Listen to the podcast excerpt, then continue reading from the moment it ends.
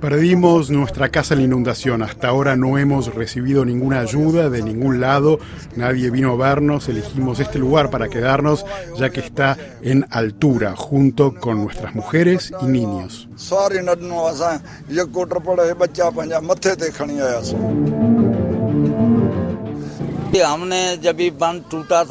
Cuando el lago se desbordó nos asustamos y dejamos nuestra aldea y nuestras pertenencias, huimos con nuestros hijos, corrimos y vinimos aquí. Llegamos a las 2 de la madrugada, ya han pasado tres días y nadie ha venido a ayudarnos, la mayoría nos quedamos a la intemperie. Acaban de escuchar eh, los testimonios de Ali Muhammad y Gulam Sabir, dos pakistaníes víctimas, como decenas de millones de personas, de un diluvio sin precedentes que azotó Pakistán en agosto y que causó al menos 1.400 muertos. Sewan, el pueblo donde vivían, quedó bajo las aguas del lago Manchar en el sur del país. Pakistán sufrió las peores inundaciones de su historia con la acumulación de lluvias monzónicas más frecuentes e intensas de lo habitual. Cerca de un tercio de la superficie del país se inundó. Desde la capital Islamabad, Federico Esquivo, responsable de logística en Médicos Sin Fronteras, coordina la ayuda a la población. Tienes que imaginar un paisaje donde kilómetros y kilómetros cuadrados de campos, de casas y de caminos están ahora completamente cubiertos de agua.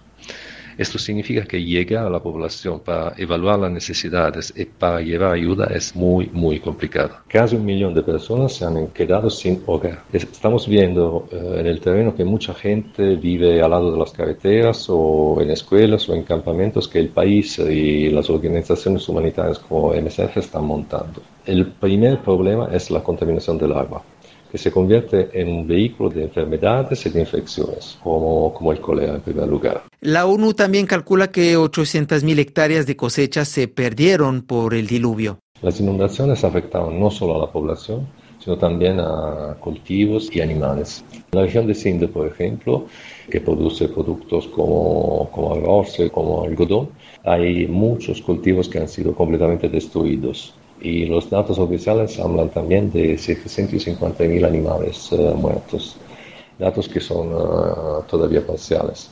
Entonces el daño también a la agricultura es, eh, enorme y esto significa un grave riesgo para, para la seguridad alimentaria del, del país también en el futuro. Médicos Sin Fronteras está evaluando el, el nivel de desnutrición, especialmente en niños y se está preparando para la distribución de alimentos terapéuticos para ellos. Meses antes de la caída de lluvias torrenciales, la población pakistaní enfrentó otro evento climático extremo, olas de calor con temperaturas que superaron los 50 grados en algunas ciudades. La sucesión de las olas de calor y de las lluvias extremas ha llamado la atención de los científicos. Patrick Bagnon es glaciólogo en el Instituto de Investigación y Desarrollo francés IRD en Grenoble.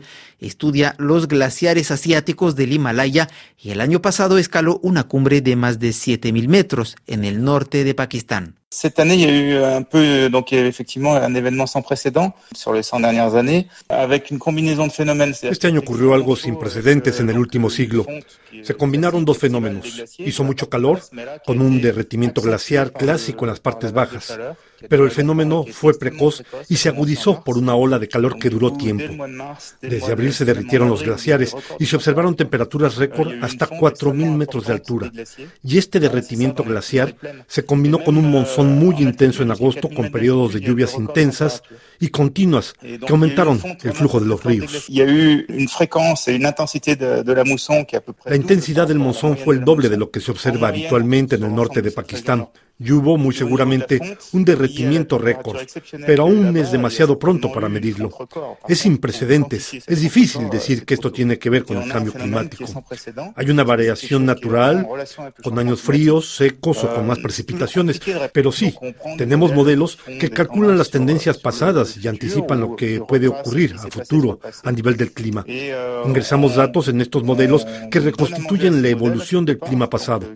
Hacemos simulaciones con los aumentos de temperatura y resulta que hay un 95% de probabilidad que este evento climático extremo actual se deba al cambio climático. Y se que il y a quasiment 95% de que ça soit au changement climatique. Según el glaciólogo, si no se hace nada para limitar el aumento de las temperaturas globales, las proyecciones anticipan una amplificación de la frecuencia de las olas de calor como la que vivió Pakistán antes de las inundaciones. Hemos entrado claramente en una trayectoria de cambio climático. Según un estudio reciente, si no hubiera habido cambio climático, con una temperatura global de un grado menos comparado con lo que tenemos ahora, estimamos que un año tan caluroso como el 2022 solo ocurriría así cada mil años. Con los niveles actuales de temperatura, la frecuencia de años tan calientes es de uno cada 100 años. Si la temperatura aumenta a un grado más, ocurriría una vez cada 10 años. Y si la temperatura global aumenta en 2 grados, este tipo de episodios serían comunes. Entonces, estas olas de calor sí podrían ocurrir sin cambio climático, pero se volverían más frecuentes o incluso comunes si las temperaturas siguen en aumento.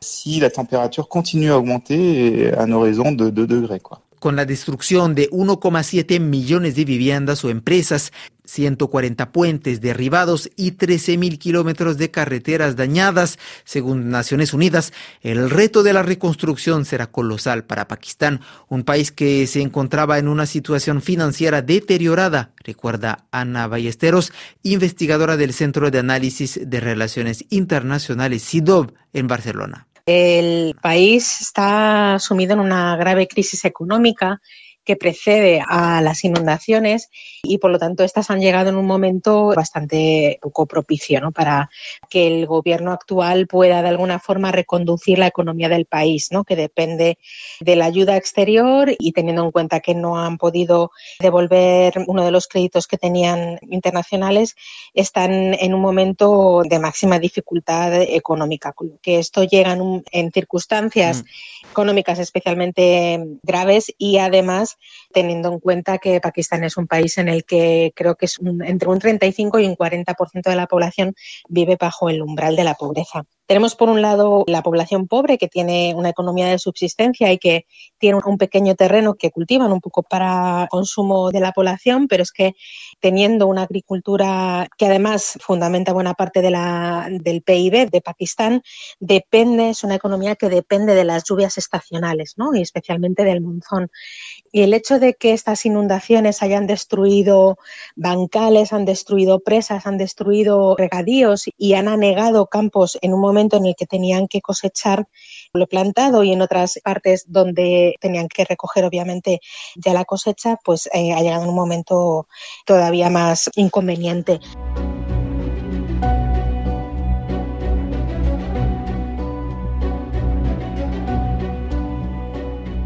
Ante la magnitud de la catástrofe surge en Pakistán un sentimiento de injusticia.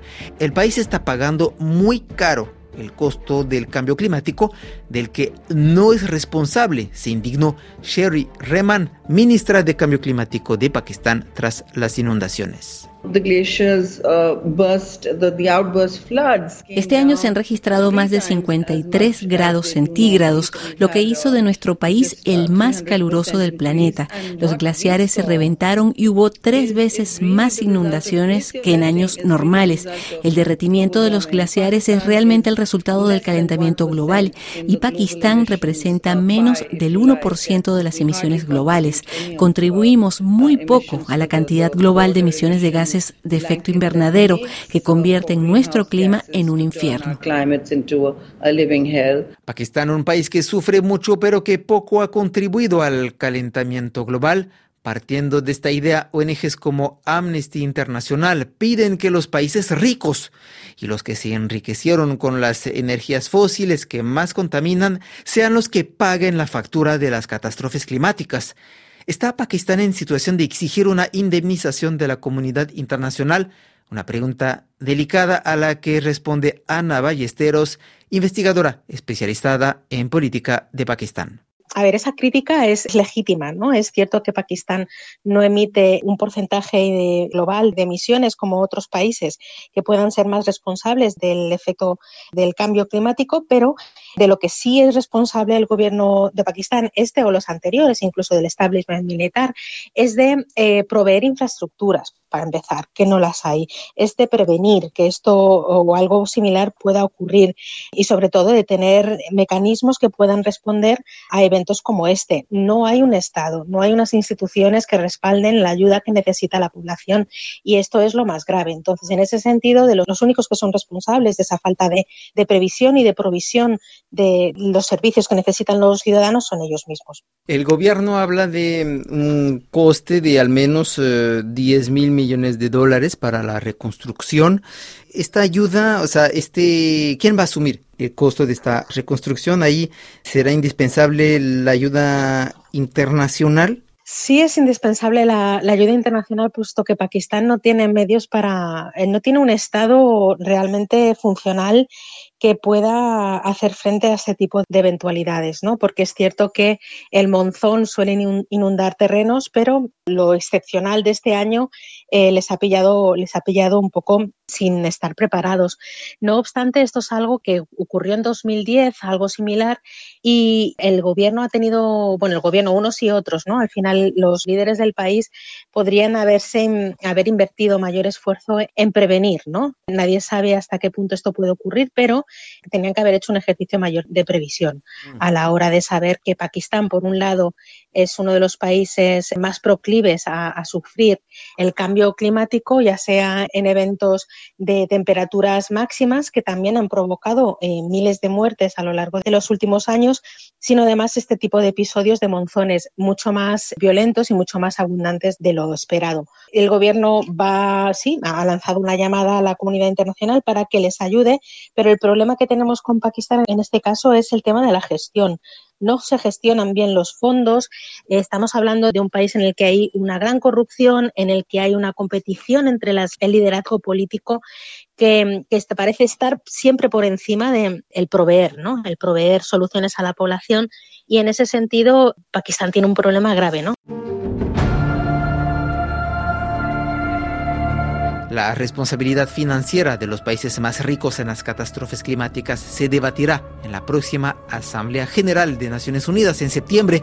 El archipiélago de Vanuatu en el Pacífico, vulnerable a la subida de las aguas, quiere acudir a la Corte Internacional de Justicia para obligar a los estados a rendir cuentas en materia de política climática y la Red de Acción por el Clima, principal coalición de ONGs ambientalistas, pide que en la próxima conferencia sobre el clima, la COP27 en Egipto, se negocie un mecanismo para indemnizar los daños y pérdidas causados por el cambio climático y así avanzar hacia una justicia climática.